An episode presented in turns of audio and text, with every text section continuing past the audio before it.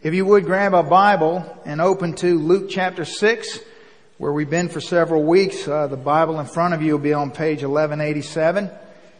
And then we will be transitioning to 1 Corinthians chapter 5. That's on page 1313. But we're going to begin in Luke 6 and pick up where we uh, were last week. In this uh, most famous uh, passage in all of Scripture, I would say probably the most uh, quoted scripture, especially by those outside the church. Um, and I can give some reflection in a few moments about why I think that is. But um, I want us to read together Luke 6, beginning in verse 37. Luke 6, verse 37. Jesus says, Judge not, and you shall not be judged. Condemn not, and you shall not be condemned. Forgive, and you will be forgiven. Give and it will be given unto you. Good measure, pressed down, shaken together, and running over will be put into your bosom. For with the same measure that you use, it will be measured back to you. And then he spoke a parable to them, saying, Can a blind man lead the blind? Will they not both fall into the ditch? A disciple is not above his teacher, but everyone who is perfectly trained will be like his teacher. And why do you look at the speck in your brother's eye and do not perceive the plank in your own eye? Or how can you say to your brother, Brother, let me remove the speck that is in your eye when you yourself do not see the plank that is in your own eye? Hypocrite, first remove the plank from your own eye and then you will see clearly to remove the speck that is in your brother's eye. Let's pray. Father, thank you for your word, Lord. Thank you for the clarity with which you bring it to us, God. Thank you for the precious gift that the Bible is, Lord, and how it instructs us in such practical ways, Lord, and gives us a blueprint, Lord, for life in this kingdom of God, Lord, that you have established through your Son, Jesus Christ. And so, Father, I pray that you would now use me as your mouthpiece, Lord. God, uh, will you just take away all my own words and, Lord, just speak through me freely to these people that you love so much. We're grateful for what you'll do. In Jesus' name, amen. Now, if you read the Bible very much, it won't take you long to come across some, what may appear to be some inconsistencies. Now let's just go through a couple of these as we're dealing with this issue of judging others. You know, we, as I said a moment ago, probably will hear that one verse quoted by those outside the church more than any other passage of scripture. I mean, obviously, I think to us it would probably be John 3:16 that's the most known verse or memorized verse among believers. But outside the church, uh, most people couldn't quote John 3:16, but they know judge not lest you be judged. They say, hey, don't judge me. Now, you're not, Jesus somewhere he said that, I'm pretty sure.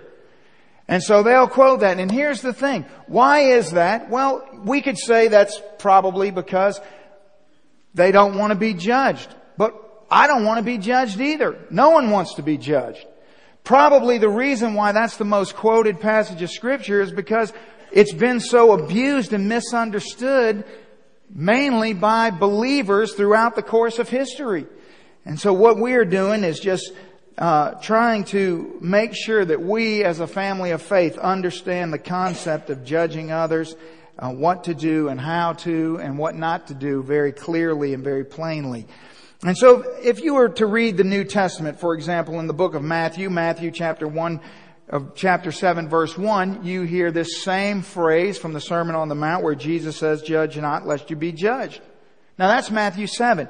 You go on to Matthew 9, and it seems like, well, Jesus says don't judge, so let's not judge. It's just a happy day. Everybody's gonna, gonna get along and Jesus has come to just make, speak peace and kindness to everyone. We get to Matthew chapter 9 and the Bible says in verse 9 that Jesus passed from there and he saw a man named Matthew sitting at the tax office and he said to him, follow me. So Matthew arose and followed him. Now, what you need to understand is that Matthew is a tax collector and tax collectors were the most crooked people in all of society and they were definitely the most hated by the Jews because they were stealing from their own people and then giving to this Roman oppression that was ruling over them. And Jesus walks up to who in the crowd but Matthew the Bible goes on to say, now it happened as Jesus sat at the table in the house.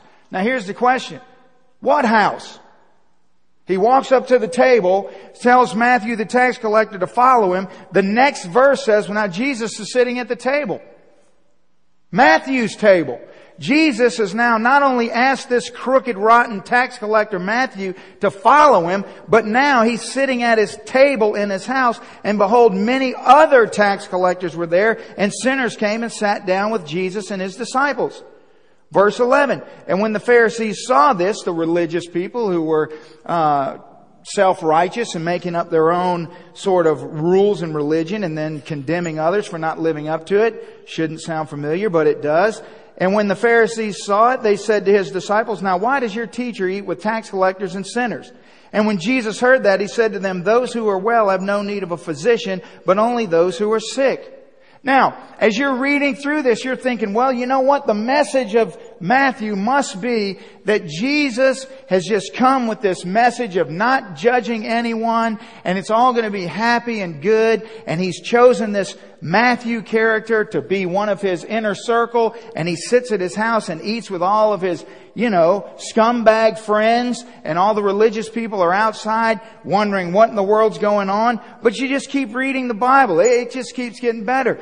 Then, uh, you get to Matthew 9:13 and Jesus says, "Now go and learn what this means."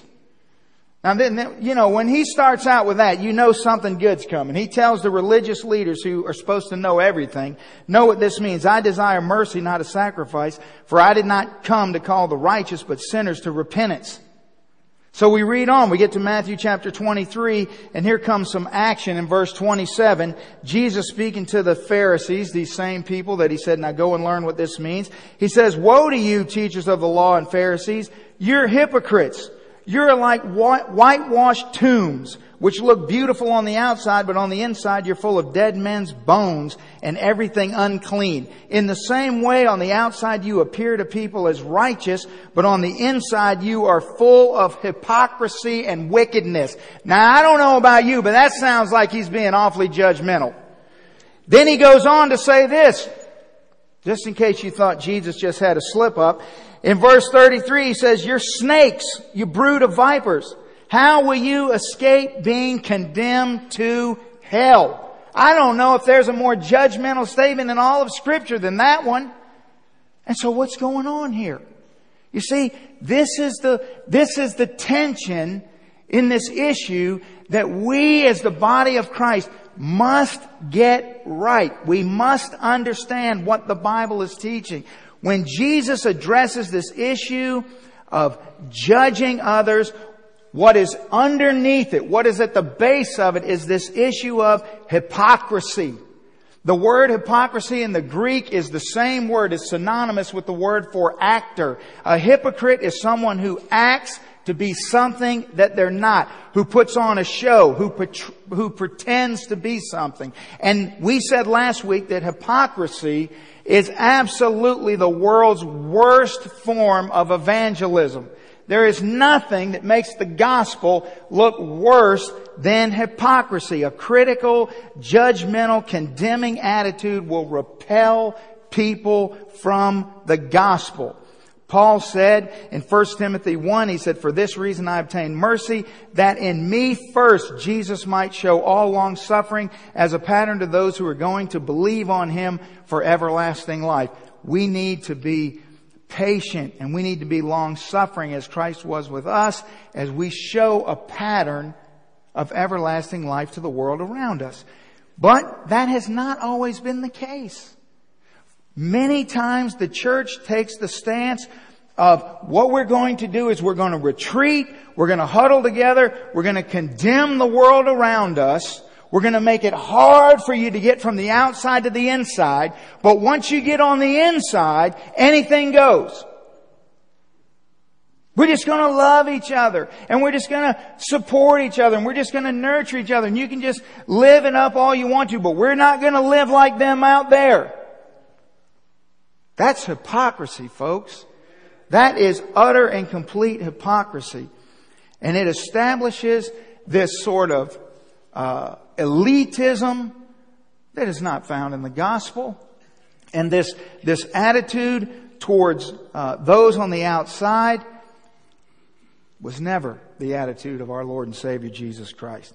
And so many times over, churches try to uh, condemn the world while establishing this own planet of religion where it is to them the judgment free zone. You can figure that out later.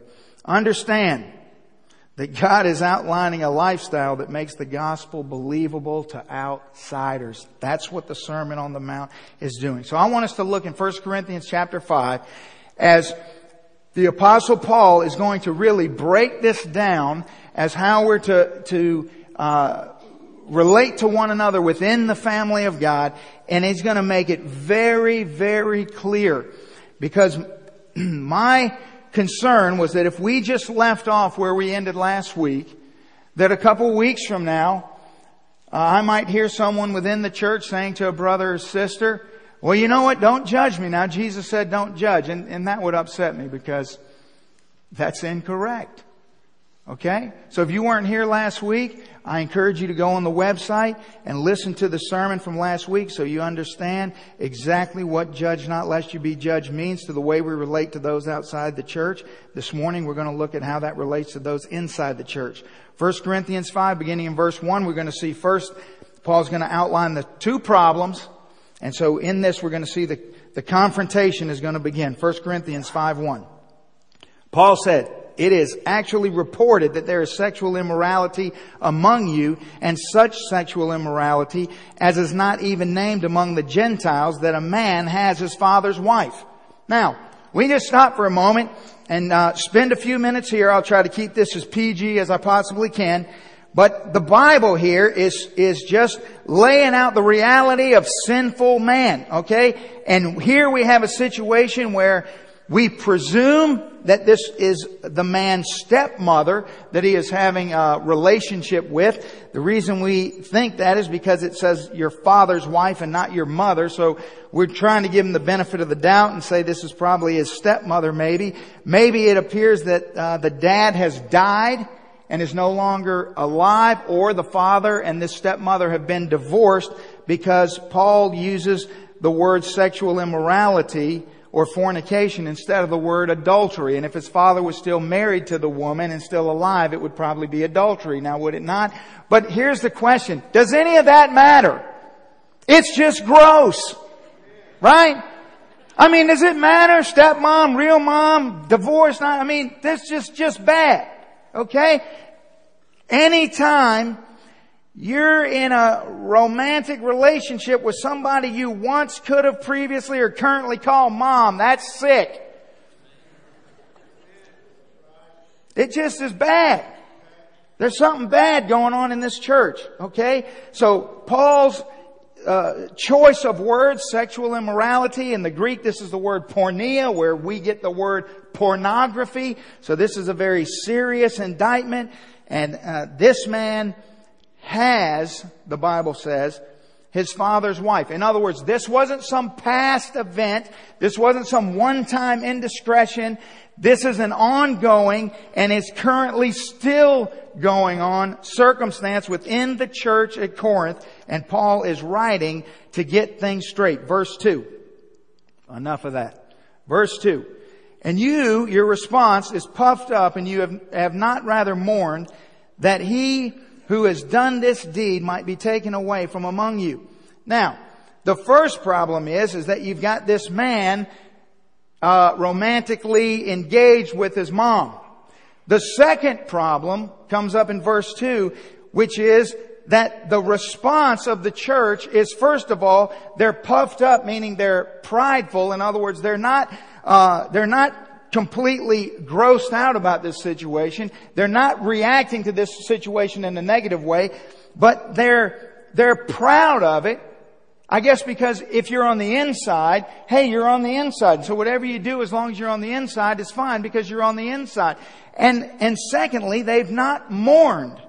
Now we covered this last week. I said in great detail that you make a fatal mistake whenever you go to approach someone about a circumstance or a situation in their life when you have not looked inwardly and it does not grieve you of the situation that you're going to talk to them about. Remember that conversation? Now this week we see that within the church Paul calls them out specifically because they have not mourned.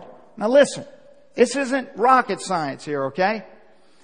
When someone in the family of God is engaged in something that is expressly forbidden in scripture, the first thing it ought to do is break our heart.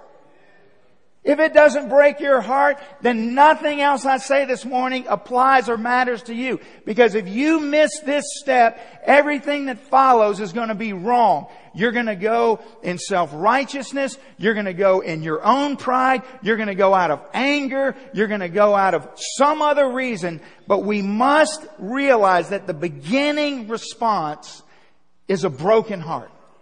They're in our family. That's your brother. That's your sister. It should break your heart when they are acting in a way that is contrary to scripture. Okay? Secondly, you gotta do something. You can't just stand back and be idle. Notice he says that, that he who has done this deed might be taken away from among you. In other words, there is an, an action that must follow. You should have a broken heart. You should have no pride, a broken heart, and then you've got to respond. Because if you don't respond, then what does that say about the way you feel about this individual? Continues, verse 3. Paul says, For indeed, as absent in the body, but present in spirit, I have already judged as though I were present him who has so done this deed. Now, you can underline in your Bible in verse 3 this word judge. This word in the Greek is krino. This is the exact same Greek word that you'll find in Luke chapter 6 verse 37. The same word. This isn't some different kind of judging that Jesus says, judge not lest you be judged. Same exact word. So Paul here has judged. You see this? He's judged. He's, he has, he has already said, hey, listen, I've judged. He's exploded this myth that the way we're to respond to one another is just overlook everything and say, well, brother, I just love you. It'll be okay. No. No. That is not at all what scripture teaches. And here's another thing you need to see in, in verse three. Where is Paul? He's not there. See, here's what we do a lot of times in the church. We will encounter a brother and sister who, who are in sin, who are, are, are, are away from the will of the Lord, and we will start making up excuses to not have to go talk to them because let's face it, it's not fun. It's not something you look forward to. But oftentimes, we will start with the excuse that, you know what, I'm not, I'm not real close to them. I don't know them real good. You know, I haven't spent a lot of time with them. Therefore, I'm probably not the one that should go talk to them. Paul's not even there. You understand? In other words, the issue is not how well you know somebody. The issue is, are they your brother or sister? Are they in the family? That's the issue. If they're in the family, then that's your brother or sister, then you must respond to them. See, we, we, and I just mention that because our hearts want to look for a loophole. We, we want to get away from this. We want to get out of this. And I understand that it's a difficult thing to talk about. But at the same time, listen, as we go through this, it will become more and more apparent to you with each verse that God is calling us to a supernatural love for one another. And we cannot make excuses. We simply cannot make excuses. Now we're going to see the motivation. So we see the confrontation, now the motivation. Verse 4. Paul says, In the name of our Lord Jesus Christ, when you are gathered together along with my spirit, with the, with the power of our Lord Jesus, deliver such a one to Satan for the destruction of the flesh, that his spirit may be saved in the day of the Lord Jesus. Now, this phrase in, in verse 5, deliver such a one to Satan for the destruction of his flesh, is, it, it gives people a lot of problems. It really, it's kind of a startling uh, collection of words. And when you read it, especially in our English uh, vernacular and our understanding, it, it, gets a little, uh, it sort of sets us back like, well, whoa! I mean, I mean, if somebody walked up to you and says, hey, I was just going to deliver you over to Satan. What? what does that mean? And, and how can that be loving? Well, understand in the context of what Paul is saying here that the, the spirit is the inner man. The flesh is the outer man. The, the, the Bible never confuses the two. Always is, scripture is relating to the inner man or the fleshly man, the inner man or the outer man. Discipline always comes in the form of physical discipline, right? I mean, it's the outer man. So, Satan has no power to touch or to harm the spirit of the believer in any way. Okay? That shouldn't be new information to you. Alright? Because if he did, then you would, you would be in a string of bad theological thoughts. I mean, first of all, if the spirit within you as a saved person could be harmed in any way by Satan, then your salvation would be anything but secure, right? Right.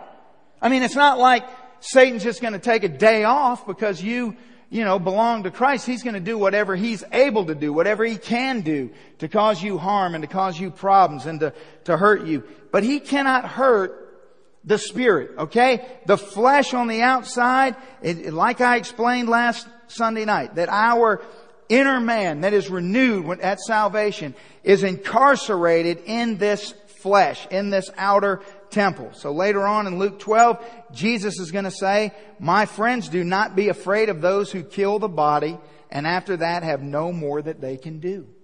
You see what Jesus is saying here? He's saying, listen, don't, don't fear what can only hurt the body. If you belong to me, what matters, what's eternal, what goes on forever, that is within you, cannot be hurt by the enemy.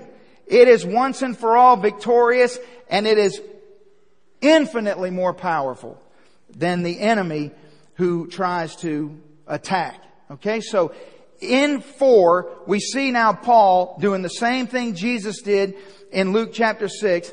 We're back to the same question of why.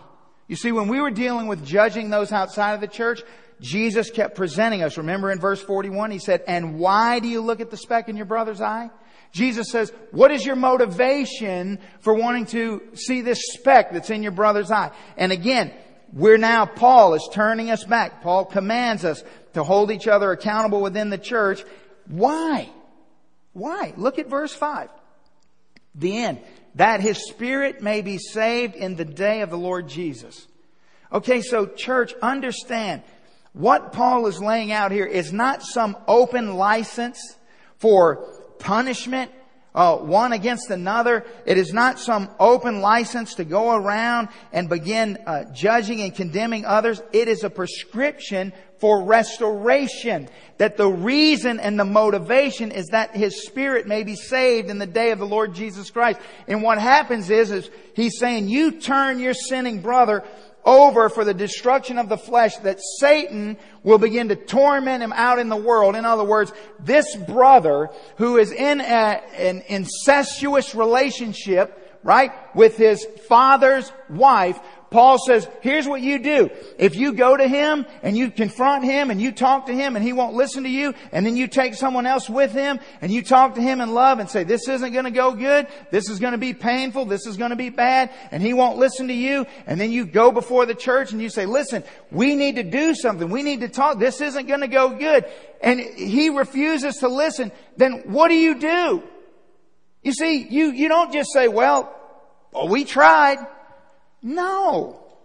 You don't do that. You turn him over because the best thing that could happen to him would be to suffer the consequences full on of his actions because guess what's going to bring him back to the foot of the cross? You see? God's calling us in love to relate to one another in such a way that we bring about restoration. And the reason that Paul says that his spirit may be saved in the day of the Lord Jesus is because if he's a Christian, if you are a Christian, you need to understand something. No matter what happens to you in this life, no matter what illness, sickness, no matter what horrible circumstances, even unto death, you will be saved. You see, it's not, there's a difference between the inner man and the outer man. The spirit that resides within us cannot, it cannot be harmed by the enemy. But here's what can be harmed. When we, as believers, act foolishly, we bring about consequences of sin on our life, do we not? And we bring about pain in our life, do we not? And, and the thing that, that astonishes me so many times is that we are great as believers about giving testimony about in any, any form or fashion in this room, we could go around and begin to give testimony about how we came to Christ. And in that testimony is always going to be this element of, I was going my way, I was doing my thing, I was living my life, and things were not working.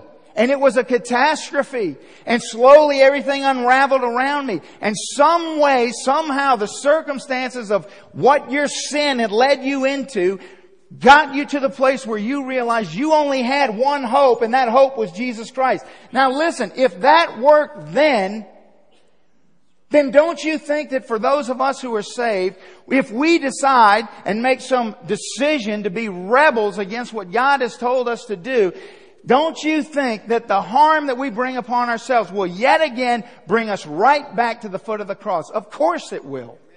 Of course it will. And you see, that's the loving thing to do.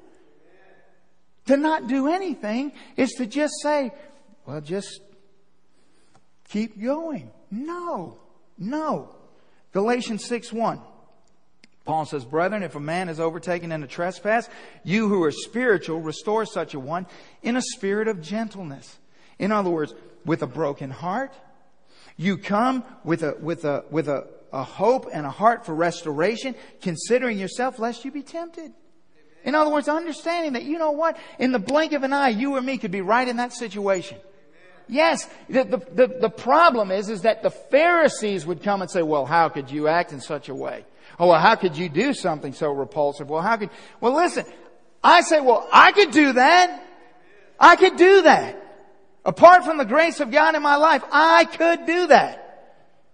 But you see, I need the Lord to, to show me, uh, to renew me and to, to teach me how to think and how to live and how to relate. And so when I come to a brother or sister who is in sin and who is struggling and who is hurting, my heart needs to be broken and I come with a heart of restoration and I come saying, listen, I'm not here to judge you. I could be you. I could be you. But for the grace of God, I'm able to come and talk to you as your brother and say, listen, I love you and I want to help you and let's walk together back to this path of restoration. So we see there's a confrontation, a motivation, but then an explanation. So here comes the, the nuts and bolts of this in verse 6. Paul says, your glorying is not good, or your boasting, or your pridefulness. Do you not know that a little leaven leavens the whole lump? Therefore purge out the old leaven, that you may be the new lump, since you truly are unleavened. And we'll stop here. Now, let me just explain a couple things. I know many of you in the room understand this issue of of leaven and bread and, and what this means. And a lot of you ladies who uh, bake and, and make bread, you understand. But let's just get a biblical perspective on what's happening here.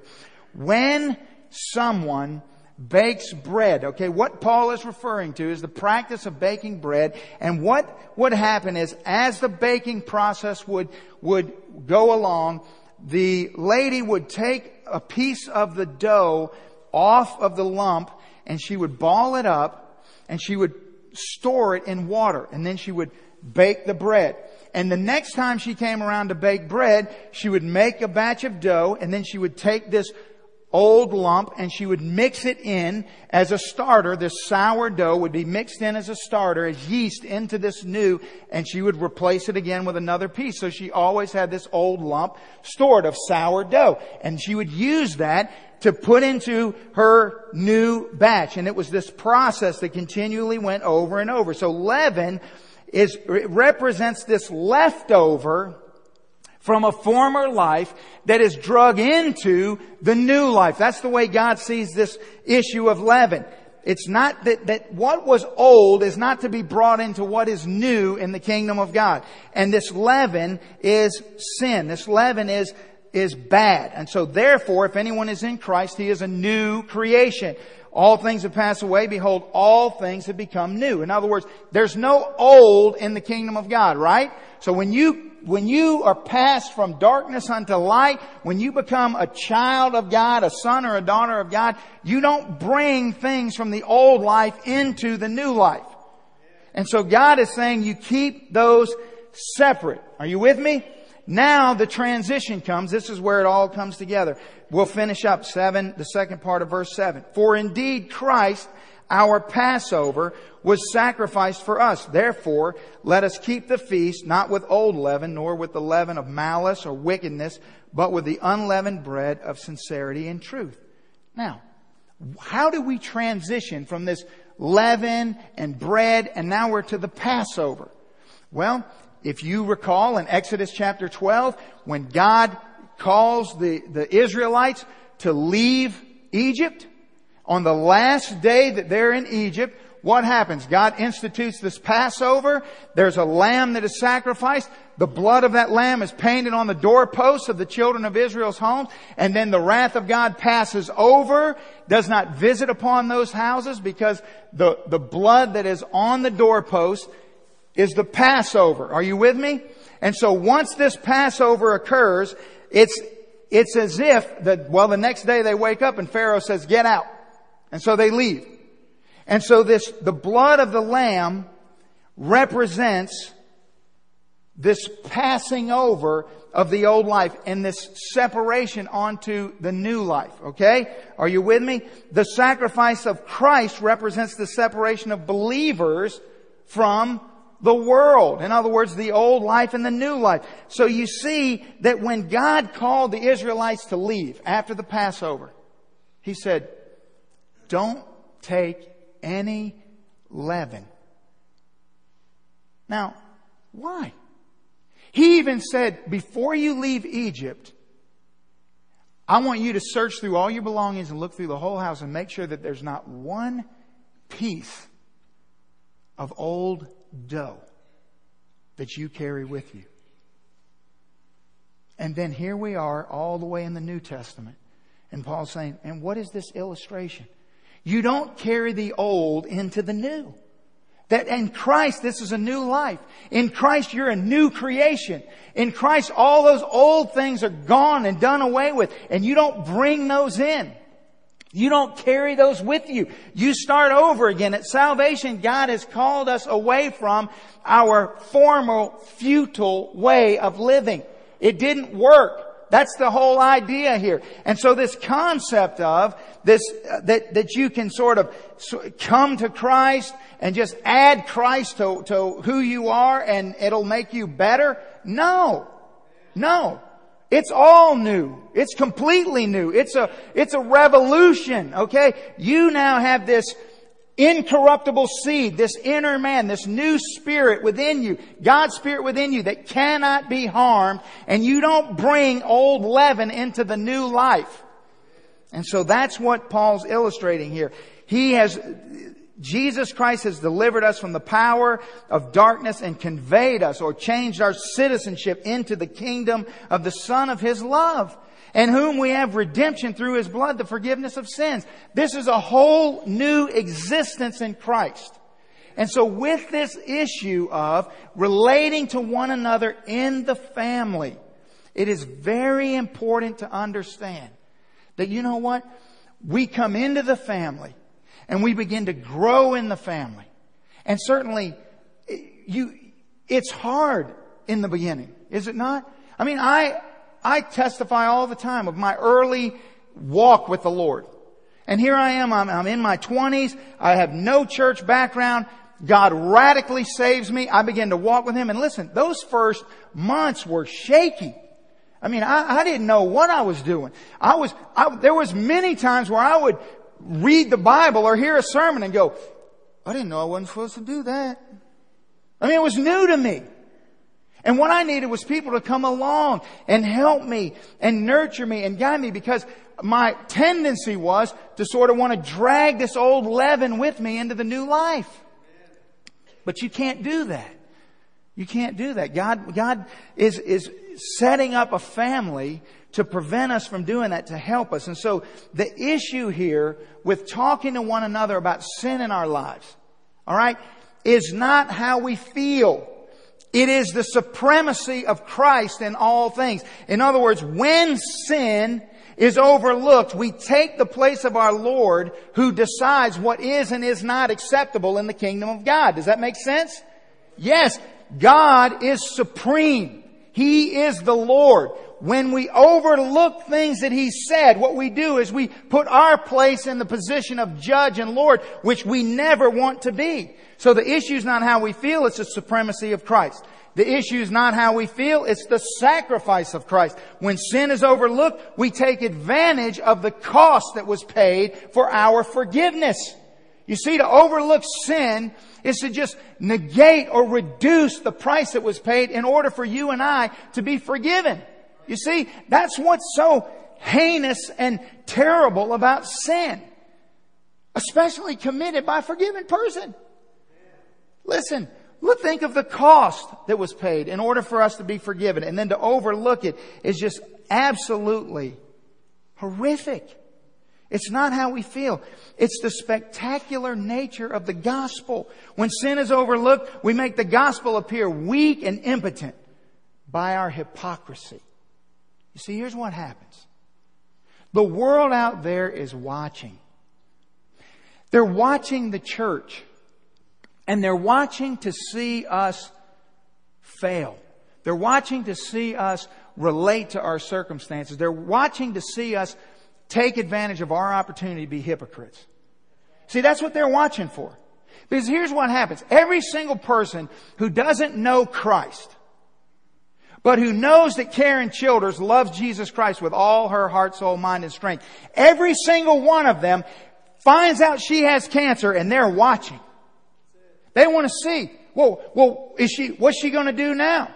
Remember when they were around Jesus when he was being crucified? Well, he saved others. Why doesn't he save himself? In other words, the same question will be coming at her. Well, you, you trust Jesus? Well, he's in control. He's the Lord over the universe and everything. And, and, and you have cancer. How do you explain that? How do you react to that? Let's see if she quits coming to church. Let's see if she, if she just turns her back on the Lord. Let's see how she's going to respond in that situation. That's what they're waiting to see.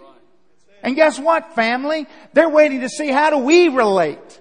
See, how do we relate as we pray and seek the face of God? And then we, hallelujah, praise the Lord, are able to celebrate that there's significant improvement. Amen? But here's the thing. There's still cancer there. Right? So, is it a failure? I mean, is it, did, did we flunk the test? That's what the world wants to know. In other words, what, who are you, Christian? What is this all about? And let me tell you what the world loves to see. You know what their favorite thing to see is? It's the, it's the, the pastor caught in a homosexual relationship. They love that. They love the religious leader who's found out to be a complete hypocrite, whose life is filled with sin. They love that. That's the ultimate. And right under that is you. They want to see you fail. They want to, they want to catch you after work after you've been talking about the Lord coming out of the quick mark with a 12 pack. That's what they want to see. Because as soon as they see that, all their guilt and condemnation goes away because you're just a fraud. You see, then, they think, oh, well, all that stuff I felt bad about, well, it's okay now. Now listen, there's dangers on all sides of this. Because here's the danger that, that some of you have already stepped into. Oh, well, God must be calling us to be perfect. No. That's the whole point of this whole passage. You're not perfect. You're never going to be perfect until you get to heaven. But here's how you relate to one another until you get there. You see, we're going to fail and we're going to stumble. The issue is what do we do with one another? How do we love each other as we encounter these problems? Will we be prideful? Will it break our heart? Will we do nothing? Will we make excuses? Or will we be a true brother and a sister who come to one another in love and in truth and sit down and say, but for the grace of God, it would be me. Now let's work together and let's come out of this. Let's come home. And in the worst case situation, when all else has failed, the most loving thing we can do is turn that brother sister over. Because here's the thing, there's no, listen, if they're really a brother and a sister, what's the fear? What's the danger? Nothing can hurt the spirit. So you turn them over and pray that what Satan can attack, he will attack to bring them back to the foot of the cross. So we've got the confrontation, the motivation, the explanation, and then finally the differentiation. This is important. Verse 9 and 10. Paul says, I wrote to you in my epistle not to keep company with sexual immoral people. Again, there's so much here, so many things that people get wrong, so many twisted ideas. Oh, well, uh, okay, see, they already knew this, but evidently they got this totally wrong. They said, well, we're not supposed to be around sexually immoral people. Bob here is having an affair with his mom, but he's in the church, so that's fine. But all those, you know, perverts out there, we don't want to get around them. But it's so common. Verse 10. Yet I certainly did not mean the sexually immoral people in this world or the covetous, extortioners, idolaters, since then you would need to leave the world. I mean, Paul's trying to crack a joke here. You'd have to leave the world. So, we all understand this principle in our own lives. This is not new information. It's just new in the context of the family of faith. Let me try to illustrate. Paul here is saying, listen, when I say don't keep company with the sexually immoral, I don't mean them outside the church. I mean, seriously. You'd have to go to Mars. Now, there are Christians who want to go to Mars. I know that. And they want to try to build a compound with a 20 foot fence and have a little Jesus culture in there and get all their food air dropped in and everything's good and there's no sin there. And that's just absurd. It's utterly absurd. Listen, the call is to live the gospel in front of the people who need to hear it. What good would we all do locked up behind fences? Listen, you know what? I, I want you out and about in the highways and the byways, living for Jesus Christ amongst the worst of the worst. That's what I want. And when you're out there, certainly don't expect them to act like you act. I mean, can't you just hear it now? There's Brother Wade. Well, here's the thing. I'm not ministering in the jail anymore. Well, why not, Wade? Well, they keep cussing.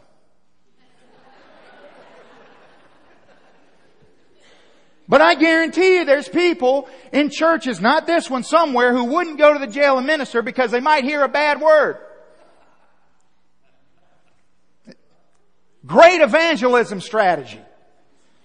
But see, this isn't new. We know to treat people in the family differently than people outside the family. Amen? Yeah. Think about your own family. Try this out. The next time you're in the grocery store, Okay? And the, there's a kid in front of you with his mom, and he's trying to grab all the candy bars off the rack that the, you know, the, the, the sinful people at the grocery stores put right at child level have you ever thought about that? So anyway, the kid's got like 14 Snickers bars and his mom's going, no, put them back and he throws them on the floor and then gets all the other, and finally he melts down on the floor and he's kicking and screaming and, and having a complete temper tantrum. Why don't you just do this? Scoop him up and spank him. See how that goes for you. You see, he's not in your family. You don't relate to people outside the family the way you relate to people inside the family. Now you know that in your own family context. I mean, uh, fellas, tomorrow's what? I'm just trying to help you here, guys, okay? I don't have time for a lot of marriage counsel. I'm trying to help you. Tomorrow's Valentine's Day. Now, let me tell you what not to do tomorrow, okay?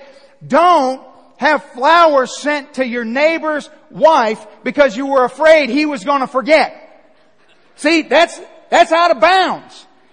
That's not your wife. That's not in the family. You gotta relate to the people in your family in one way and the people outside the family in another way. Well, it's no different here. You are in my family. We relate differently than I do to people outside the family. It's common sense. But see, when we get this line tangled up, when we get this differentiation mixed up, we get into all sorts of problems. And the devil has a heyday in the church. Verse 11. But now I have written to you not to keep company with anyone named a brother who is sexually immoral in the family or covetous or an idolater or a reviler or a drunkard or an extortioner. Not even to eat with such a person. In other words, we got to take a different stand with those inside the church. For what have I to do with judging those also who are on the outside? Do you not judge those who are on the inside? But those who are on the outside, God judges. We saw that last week. That's God's responsibility. Therefore, put away from yourselves the evil person. Listen, if we as a church family do not understand that God has called us to love people. All people. But not the same. We love each other inside the family differently than we love those outside the family. So you see, if you're here this morning and you're new to this thing and you're just visiting church and you're thinking, man, whoo, I don't think I can make it here. I got all kind of problems. That's great. We're glad you're here. We love you. But let me tell you something. If while you're here visiting, if you see one of us out there living in a way that's counter to what you, even in your understanding of the Bible is, then you need to let somebody know. We need to fix that problem. We need to deal with that situation because that is repelling people from the gospel. You see, it's different. We love people in the family in a very different way than we love those outside. You see, to those outside, the Bible says in Philippians chapter 2 that we're to do all things without complaining and disputing, that you may become blameless and harmless, children of God without fault in the midst of a crooked and perverse generation among whom you shine as lights in the world. That's our job. But inside, family members have a responsibility to be rescuers. That's our responsibility. That when you're in the family, when, when it's your brother or your sister, we need to be a rescuer. And we can't say, well, it's none of our business. Yes, it is our business. You are related to me spiritually. You are my brother, my sister, and I love you. And it is my business because we have been placed by God in this family together and therefore I by default am obligated to love you as Christ has loved me. Is it going to take time? Yes. Is it going to be awkward? Yes. Is it going to be something that you dread and, and hate? Probably so. But let me tell you something.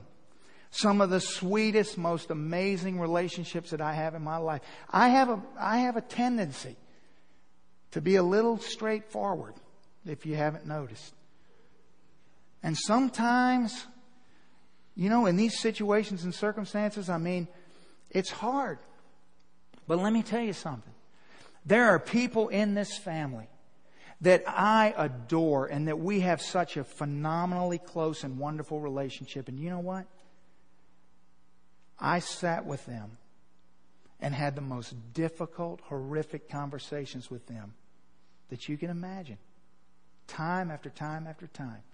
I mean, there are multiple, multiple people that these circumstances have happened between me and you personally. And no one else in the room knows about it but me and you. And now we love each other and we're closer than we ever were before. And God has just done great things in your life. And why? And because when I came to you, I expressed to the best of my ability, I love you. And I never go to anybody until I've wept over them in prayer. If I can't cry for you, I'm not going to confront you. That's my personal rule.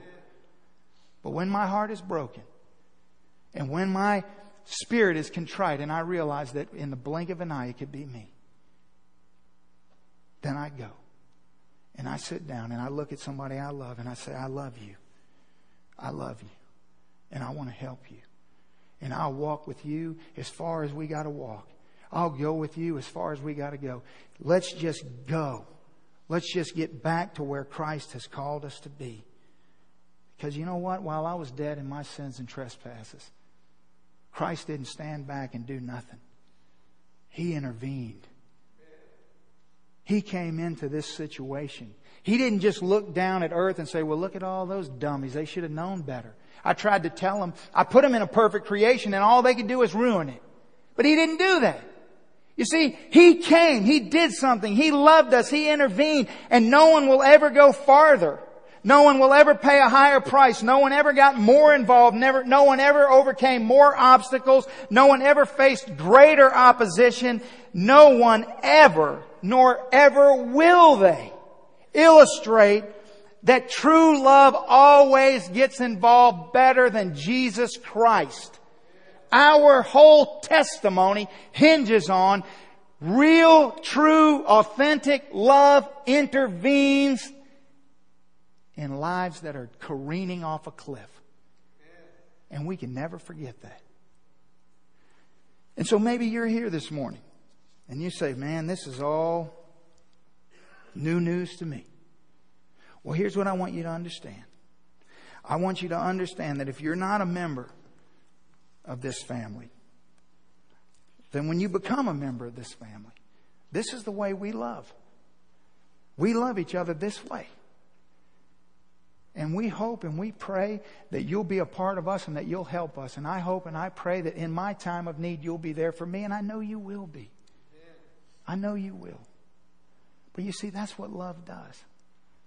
But if you don't know Christ this morning, if you are fighting this battle on your own, if ever there was a message, see, this seems like something that was only for the church, and I know it seems like that to you this morning, but listen to me. If ever there was a message that, that just screams to you like a megaphone of hope, you don't have to battle this alone. You don't have to battle this alone. We want to receive you this morning. We want to love you this morning. We want to help you this morning. Maybe you're here this morning and you don't know Christ, and right now you're sitting next to somebody who cared enough to invite you here. And you haven't stopped to realize, wow, you know, they, and why did they invite you here? We don't give money to people for inviting you. I just want you to know that. We don't do that. They're not going to get some kind of star in heaven for that. They did that because they love you, because they care about you. Because you know what? There's hope here. Jesus is here. And we're not perfect. But here's what we do. We're going to love each other through whatever mess we get into.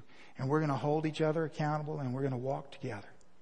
And we're going to bring glory to the good news of the gospel to the world out there. And we're not going to stand in here and wonder who's going to go out there. We're going to stand in here and get strength from the Lord and then we're going out there. Because that's what God's called us to do. So know that you have an opportunity today to be loved by God and to be loved by His people. And what a wonderful testimony it is. So you just look around this room, look at all the differences in us. And yet here we are, brothers and sisters. Amen. Only Jesus can do that. Let's stand and we'll pray together. Pray with me. Father, we thank you, Lord, for your love. We thank you for your grace and mercy this morning, God. Thank you for the reminder that, Lord, you above all prove what true love is by your intervention through the cross and through Jesus Christ. Now, Father, I pray in this time of invitation, Lord, that you would do what only you can do. If there's anyone here that doesn't know you, Lord, they're tired of fighting the battle alone. God, I pray that you'd call them unto yourself. And Lord, they might become part of this family. And you give us the opportunity to love them. Lord, maybe there's someone here who's in the midst of a struggle. They're at the bottom of a ditch this morning, but no one else knows about it. And Lord, this morning I pray you give them the courage to confess that sin, to confess it, and say, I need some help and that they would see the body of Christ rally around them. Lord, how many times over and over do we see this body rally around one another and just exhibit your great love? Father, do now what only you can do in Jesus' name. Amen.